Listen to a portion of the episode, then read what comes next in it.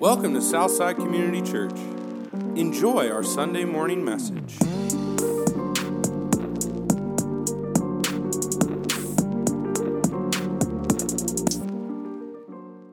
We're continuing our walk through the book of James. We have this week and next week, and then read the back of your sermon notes to see a huge journey we're about to go on through that will last us an entire year. The church calendar begins with Advent, which is the four Sundays leading up to Christmas. And so after this service, we're actually going to start talking about Christmas. I know you guys are pumped. It's going to be good, good times. Advent is a, is a wonderful way to remind us that Jesus came once and he's coming back again. And I want to begin this morning by reminding you of that that if you have received the gift of salvation that's available to us in Christ, you have coming to you soon, someday, a real historical moment when you will comprehensively and immediately experience the elimination of every form of suffering. There is a day coming when there will never again be reason to feel sad, depressed, anxious, self conscious.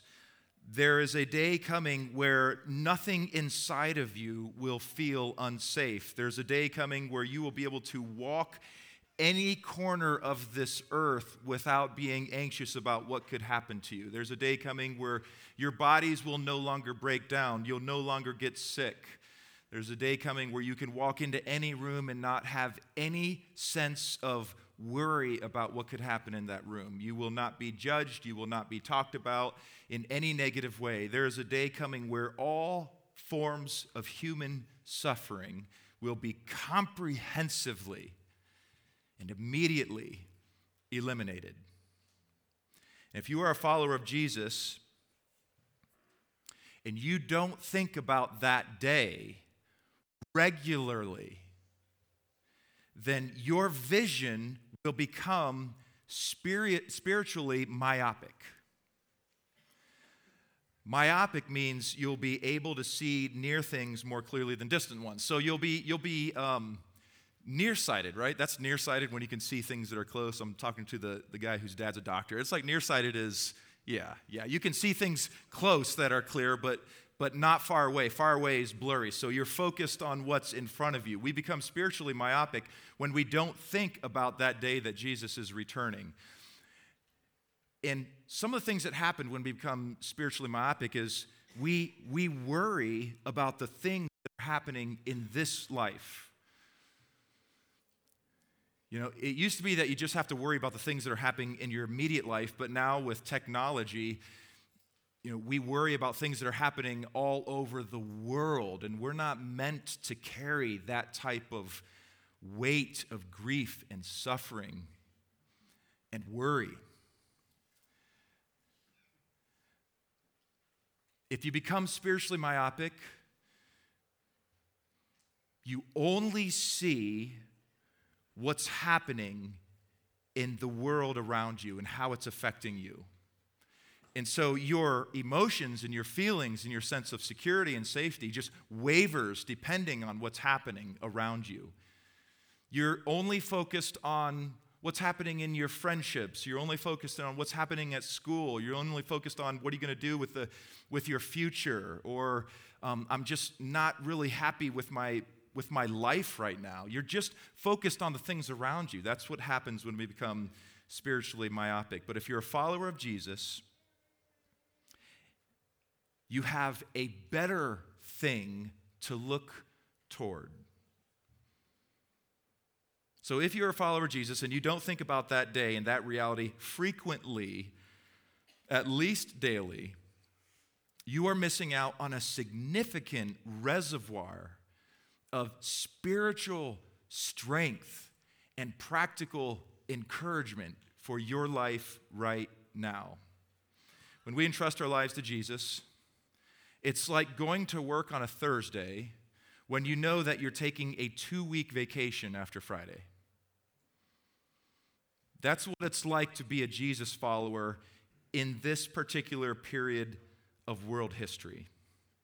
It's like if you go to Worcester going to school on May 20th, knowing that your last day is May 24th this year, which is crazy. I used to get out of school like at June 15.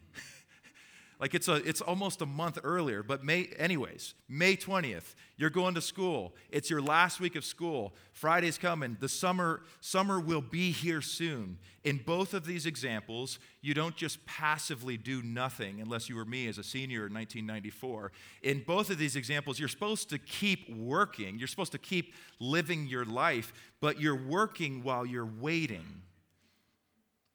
For us, today is Monday of the last week of school. And the summer that we are anticipating is a never ending summer.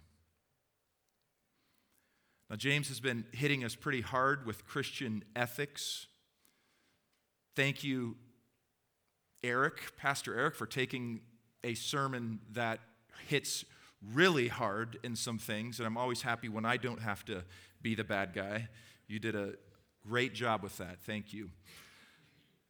James has been hitting us pretty hard with Christian ethics, and in today's passage, he reminds us as we live out these ethics where our eyes should be fixed. So let's read together James chapter 5, verses 7 through 12. Be patient, therefore, brothers, until the coming of the Lord.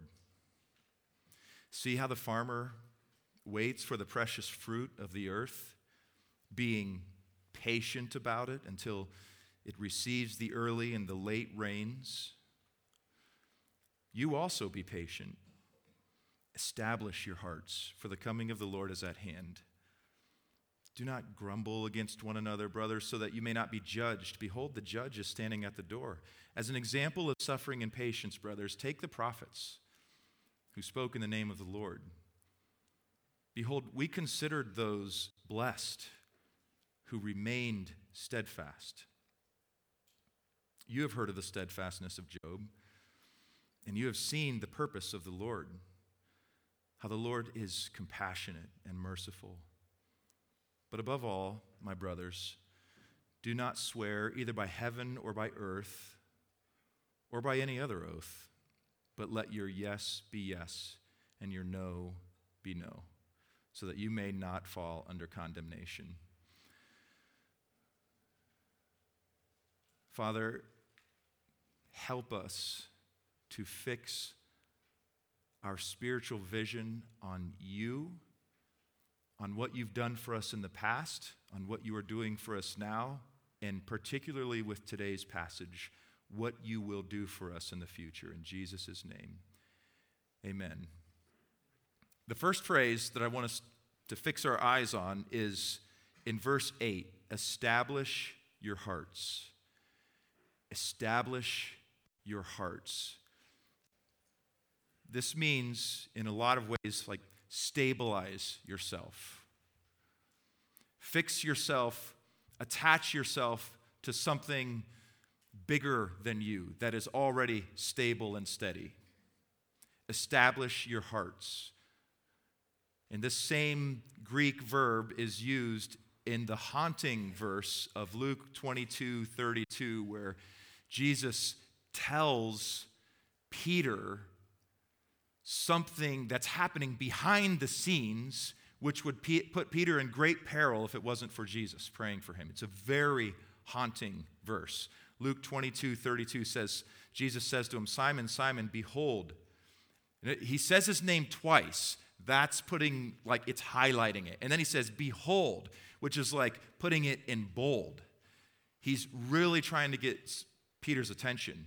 He says, Simon, Simon, behold, Satan demanded to have you, that he might sift you like wheat. But I have prayed for you, that your faith may not fail. That tells us a lot about how do we battle evil. Faith. And when you have turned again In other words, when your faith is reestablished and re strengthened, when you have turned again, strengthen your brothers. That same Greek word that is establish in James 5 8 is strengthen in this passage. So, in other words, when you yourself have been strengthened, use that to stabilize the people around you. Use that to strengthen the people around you. Speak words and say things that move people's vision from what they see around them to the future event of the day of the Lord. You have to do that carefully and creatively, or else you just sound weird. But there is a way of doing that that is very fruitful and effective. The same Greek word for establish and establish your hearts is also used in Luke 9:51. When the days drew near for him to be taken up, this is Jesus, it's talking about when the days drew near for him to be crucified, he set his face to go to Jerusalem. I can imagine Jesus standing on a mountain or somewhere outside of the city and looking at Jerusalem and, and knowing this is why I was born. This is why I came to earth to die, to be crucified for the sins of all, and to be raised back to life. And I, I'm setting my face right there. I'm not going to be detracted by the disciples who think that we should just take up our swords and fight. I'm not going to be detracted by the disciples who say I should protect myself. I'm setting my face to what God has called me to do. That's the same Greek word he's telling us to do. James is telling us to do. Set your gaze on the return of the Lord. Look at verse 8. Establish your hearts, for the coming of the Lord is at hand. Why? Because establish your hearts. Jesus is coming back. Verse 7 Be patient, therefore, brothers, until what? Until the coming of the Lord. That day is something that should influence and shape every decision we make, everything we do. It should always be at the forefront of our thinking. It's all over the New Testament. Jesus tells us to do that. Paul tells us to do that. There are parts of Paul's letters that I can't go a page without seeing it multiple times. James is telling us to do that. Peter tells us to do that. John tells us to do that. The authors of Scripture remind us over and over in the New Testament, he's coming back. Look to that day to borrow strength for today. There are things about the lifestyle of following Jesus that are too much, too difficult, too against the grain for me to be able to do those things consistently. It's just too difficult. I mean, here's the Christian ethic summed up in a phrase perpetual self denial for the good of others. That's the Christian ethic perpetual self denial for the sake of others. That's, that's the entire New Testament ethic summed up in a phrase. I don't know about you, but I need something very high octane for me to actually live that way. Unfortunately, God has given us tons of resources. He's given us Himself. He's given us the Holy Spirit. He's given us everything we need. He has ways of waking us up when we get spiritually apathetic. He has ways of giving us seasons of refreshment when we get spiritually overwhelmed. He has ways of helping us out of every single possible temptation. He has mercy and grace waiting for us when we run back to Him when we mess up. He has given us everything we need for life and godliness. Everything. This is a biggie. This is a really big one. Keep this one truth always at the forefront of your thinking Jesus is coming back. And allow that truth, to borrow a phrase coined by my favorite seminary professor of all time, Michael Allen. Allow that truth to provide the oxygen and energy for our obedience. How is it possible to live a life of self denial? To sacrifice my preferences, my comforts for the sake of others continuously? it becomes more feasible if I keep that truth at the forefront of my thinking. Jesus is returning, in every act of selflessness done in the name of Christ will be rewarded. If we live for that, here's the type of stuff that's possible. If we do something for someone and they never thank us or acknowledge us, it won't matter. Because Jesus is returning and he will reward every act of selflessness. We'll be able to live for an audience of one. We won't care what other people think. We don't care what that other people notice what we do. We don't care when we feel rejected by others because we're not rejected by Jesus. We will literally be able to live for an audience of one. Jesus is returning, every act of selflessness will be rewarded.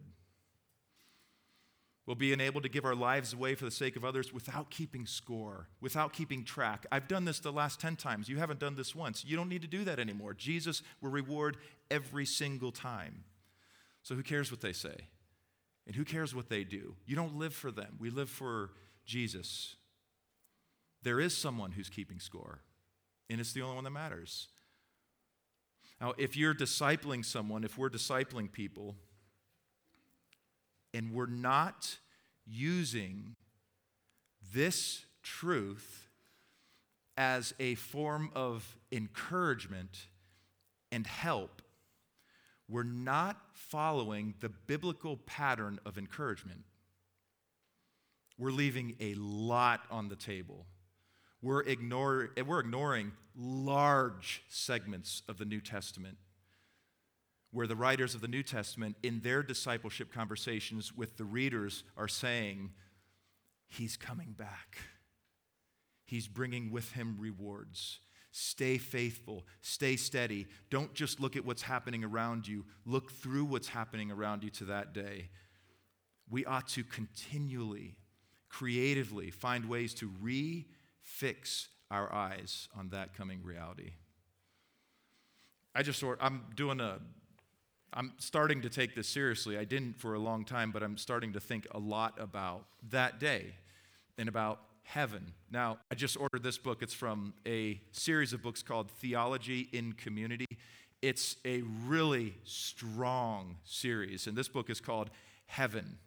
And so there's a lot of different authors that write each of them write a different chapter on heaven. It's, it's very well done, very encouraging. It's a slow read. You can come look at it after service if you want to. There's also other books on heaven that you can, you can check out that are very encouraging.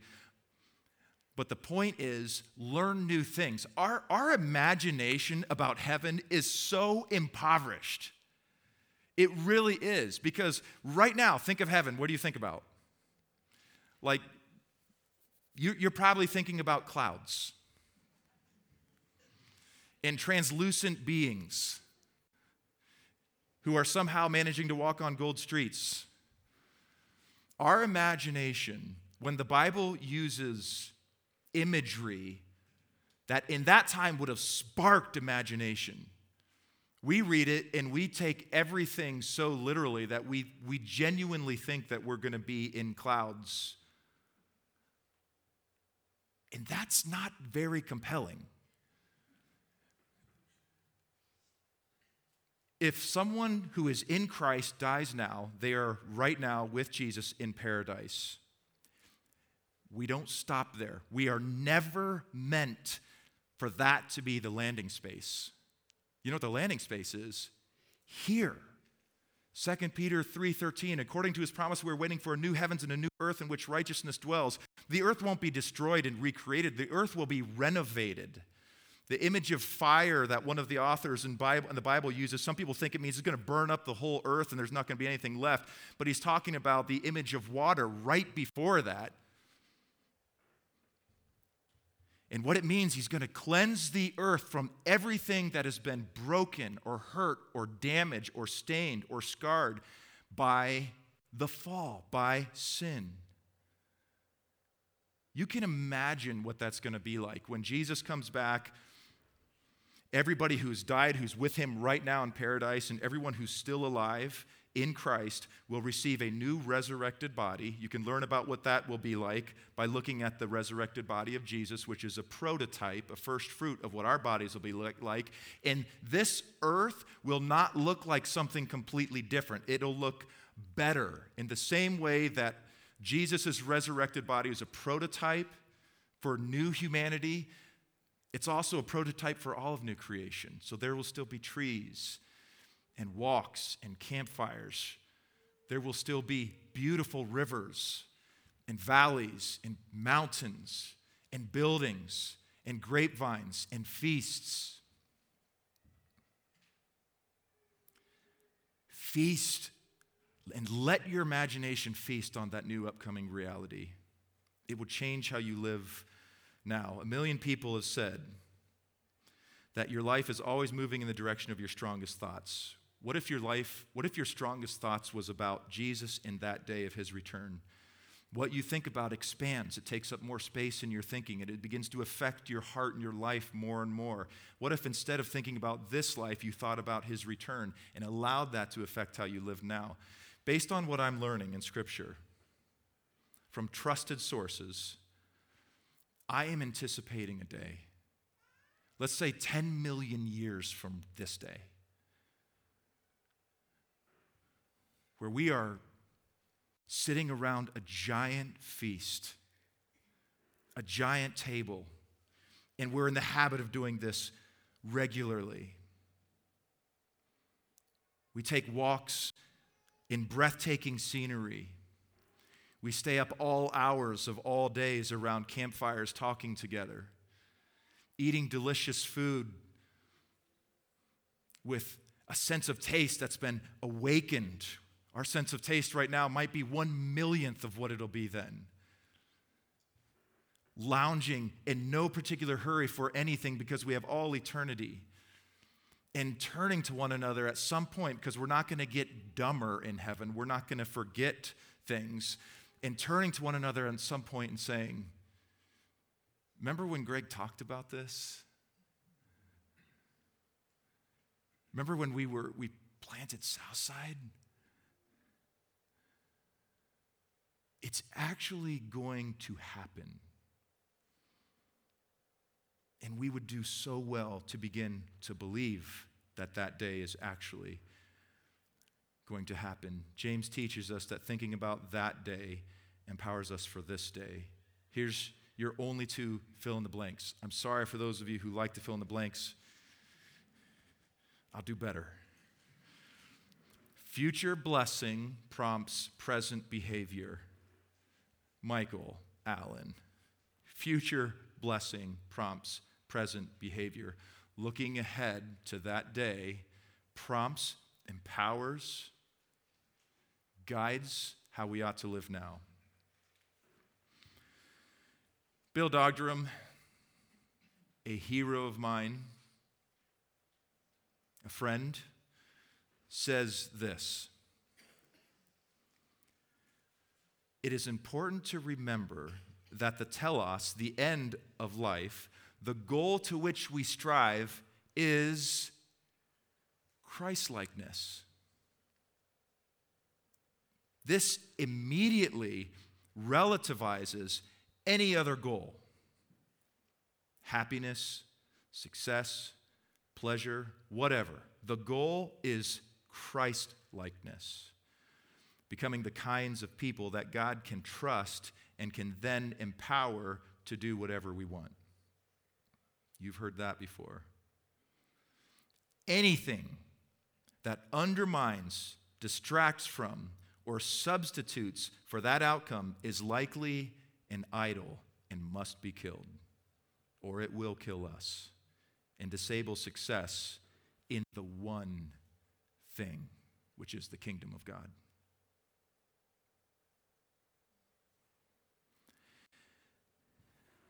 Looking ahead to that day, keeping our eyes fixed on the kingdom now and the coming kingdom, enables us to live out the Christian ethic. And in this passage, we see James gives two examples of that ethic, that Christ like behavior. In verse 9, do not grumble against one another, brothers, so that you may not be judged. Behold, the judge is standing at the door. live ethically, love others, don't grumble against one another. One another. Why? Because the judge is standing at the door. In ancient Middle Eastern times, legal proceedings were handled as soon as someone walked into the, the city gates.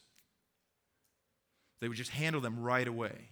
So, any type of, type of legal proceeding, if there was whatever, if there was discipline that needed to be doled out, whatever it was, if there was a disagreement over ownership of land, property, whatever it was, it would be handled right inside the city gates. This is saying Jesus is standing right outside the city gates. He's standing at the door. He's right here. Don't grumble against each other. He's right here. He's about to come. The judge of the world is about to walk through the city gates. That's what James is saying. If you're in Christ, you have nothing to worry about other than forfeiting reward. What James is saying is if you have a habitual pattern of grumbling, it might be evidence that the Spirit Himself does not live inside of you. And you should take that very seriously because Jesus is like, He's right there. And it feels like that right now, doesn't it? In this world, the things that are happening, it feels like Jesus is right there. And He is. The other ethic is in verse 12. That's a very fascinating verse we don't have time to get into. But then James provides in verses 10 and 11 examples of biblical characters who remain steadfast because of their trust in God. We can look at their lives as examples, and I would encourage you to do the same. I encourage you to look at the prophets and the, the life of Job. I would encourage you to see what happened, how he was rewarded at the end of his life. His family essentially doubled, half of them just happened to be in heaven. But he was rewarded, restored, redeemed. Their lives serve as examples for us. And there's just one more line I want to draw your attention to. Because some of you, like me, have screwed up this past week. Heck, this past hour. and you hear words like judge and you have a way of perceiving God that feels like He's strict, He wants to punish me, He's going to give up on me because I keep screwing up and He's not, His patience is going to run out. The Bible convinces us that that's just not true. That's not in His character. And whenever we hear about the judgment of God, the grace is always close behind. Look at the end of verse 11. And you have seen the purpose of the Lord, how the Lord is what? Compassionate and merciful. I haven't quoted Tim Keller yet in November. So it's time for my monthly Tim Keller quote.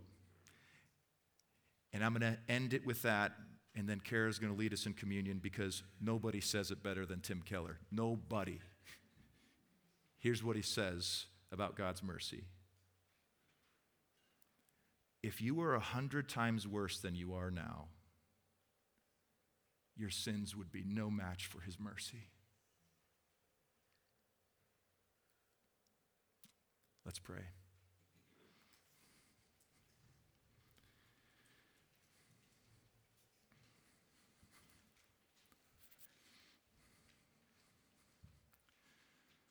Father, you are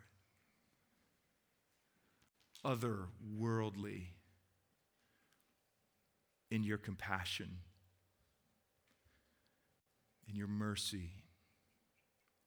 There is nobody to compare you with. You receive us again over and over. You bring us into your life in Christ. And we don't have to depend on our strength to hold on to you because it's your strength that's holding on to us. God,